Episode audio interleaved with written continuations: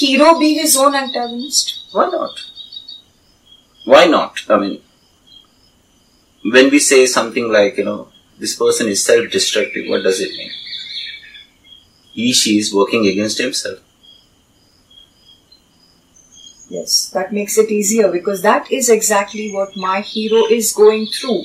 I mean, living within a family, like because you gave the example of a family, so when you gave that example, it felt like the sister-in-law was had a shade of the antagonist, though the friend wouldn't tell the friend who's come to meet that the very first time, but yeah, later on. So the shades of the antagonist. But when I have thought of my uh, story, my hero is surrounded with very loving people, but he is fighting battles within himself. But I wasn't sure, and I'm not really sure how can I then show these battles? How will it come out in my writing? What is he going through? Because even his closest people have no clue, except one person. Okay. I'll answer that, but before that, because you said it's a shade of antagonist, you know, that is right because it is not antagonist. Just because you don't gel with someone, just because you don't like a person, as a he- hero, it doesn't make the other person antagonist. Antagonist definition is simple. That person, that entity, whether it's an animal uh, in that particular plot or abstract concept like traffic, street traffic, should block your progress. Or destiny, like you said. You know, your pursuit of whatever you're doing as a hero. Now, if that is not happening, then that person is not an antagonist. It's just a person where, which reflects your interpersonal skills, the hero's interpersonal relationship with this per- other character. So it's a shade, but not definitely an antagonist. Now the difference between again antagonist and villain, which again people get confused a lot, is that villain is morally wrong. Antagonist is probably prejudiced and uh,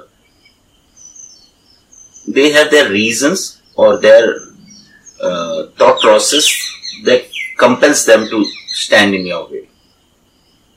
So they may not be morally wrong. They can be uh, against law, but unless a character is morally wrong, ethically, morally wrong, you can't call that antagonist a villain. So, uh, in your case, I think if the since I have a little bit idea of what you are working on, the only think of it in a way that your hero is uh, hiding in a cave, okay, and you are on a rescue mission. In order to lead a troop of uh, rescue staff, you have to get into the cave first, right? If you are going there, you can pull your staff into it. So, get into the mind of your hero and try to understand why he is doing what he is doing. Even if it doesn't make sense to you, it should make sense to his character. And it is very important that your hero should not be a reflection of you. It should be an act of fiction. Because if you try to find yourself in every character, it, sooner or later all of them will look the same, appear the same. So you have to understand this is a guy who is self-destructive. I may not be that person, I may be a very rational person, but right now I'm trying to get into his shoes, into his mind. So now, if he is put into this situation, how will this guy behave? You know, if this is how he is going to behave, how can I tell? For example, you have gone in and you are asking your hero, give me your hand, I'll pull you out. And he says, no, I won't. You will, how will you communicate it to the other staff? You probably would just say, you know, I may need a little extra help to pull him out. We won't find any cooperation from him. There, you're not gonna debate with that character. And you should not, as a writer, debate with your characters. You should just observe and narrate.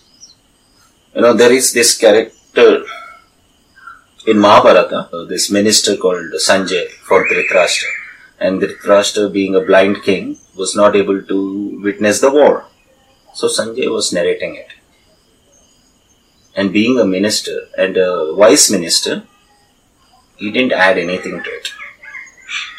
He just narrated as things happened without polluting it with his personal opinions and prejudices. Now that is what a writer does. He's in the middle between the audience and his world and he's just narrating as he's witnessing it.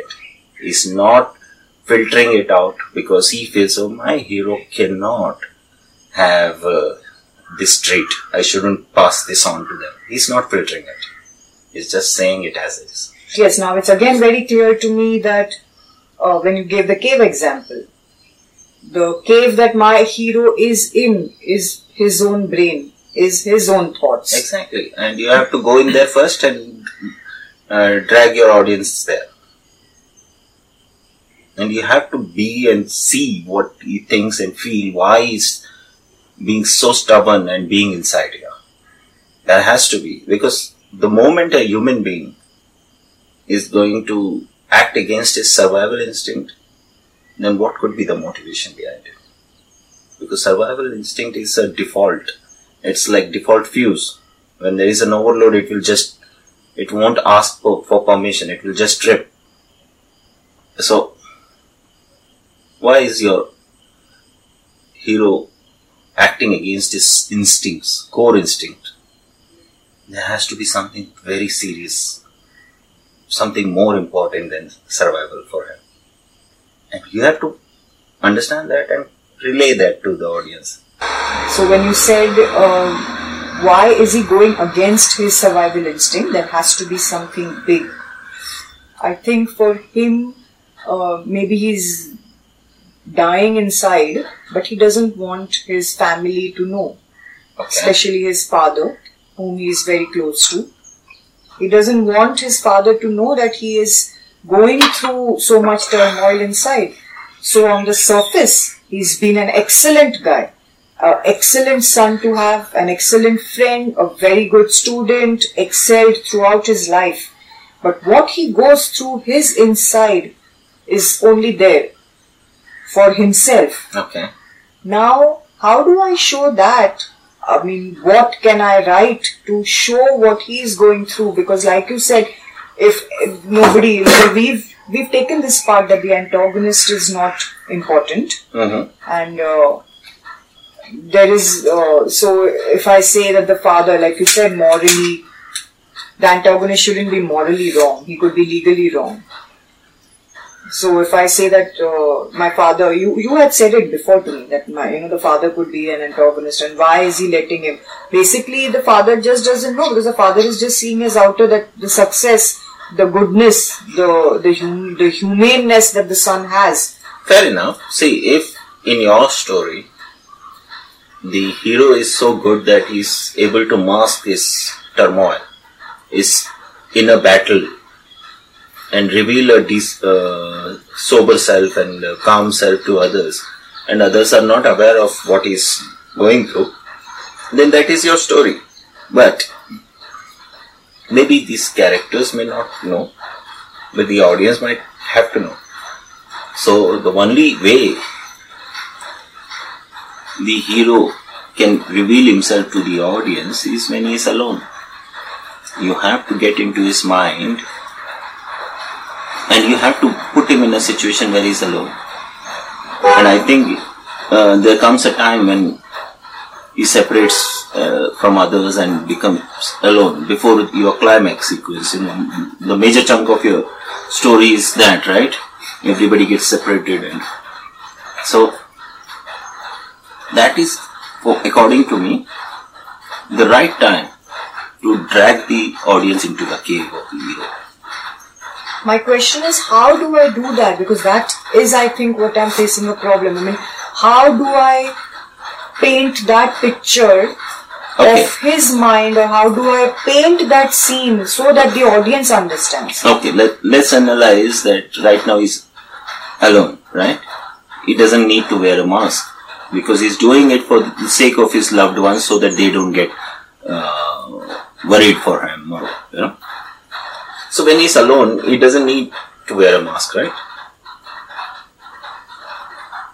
And we also know by our own experiences that we do not control thoughts. Thoughts have a tendency to flood our mind and they stay there as long as they want till we get distracted and some other thought comes, takes their place. But we don't have a wall to turn the flow of thoughts. So if he is alone and with himself, the, everything that he has been putting aside in front of others will come flooding in. Now, I don't want to go into the detail of your character story, but I would say the very thing that bothers him would be the first thing that would crash the gate and flood his mind. And now, what would happen? What is the one thing that your hero desires most? That will appear in front of him. And that conversation or that interaction will tell the audience everything they need to know with about the hero. His turmoil, his struggle. You can I ask you a little technical question? Yeah. Um, but that is also now it is just come to me. It's that uh, I so when he is alone. Uh, now now comes to you know usually you write in the first person, second person, third person, which also is very confusing for me. No, I think you should just. I feel. I feel that first person is a lazy writing. So I feel that uh, I'm a old school and I believe in old school techniques or the approach. I would not call it a technique, but a- an approach. It was always written in a third person and it should stay that way. Okay, now simplify this for me because this is where it comes to when I have read through what is online, which I say is the craft they are telling you. They have explained first person, second person, third person, and I've read many. Uh, So- but I have never really understood. So see, So simplify for me. the first person is you say instead of uh, can I use your na- uh, character's name? Yes, Yeah. sure. So your character's name is Dhruv, right? So the first person in first person you would not write in a looked around anticipating a horror to hit his face. Instead, you would say, you know, I looked around. Because you are getting into the my shoes of Dhruv and you're telling the audience that you are Dhruv. That is first person, I. But third person is simple. You're just the omnipresent witness to the whole story, the whole sequence of incidents, and you're relaying it to someone else. And I believe if you have to choose, and if it is about your con- comfort and convenience, shift between first and third. Don't bother about the second. I now understood. Because see, this is what happens in the craft. They don't explain it so simply. I think I have read several times, but I haven't understood this whole thing as simply as I understood it right now. Honestly.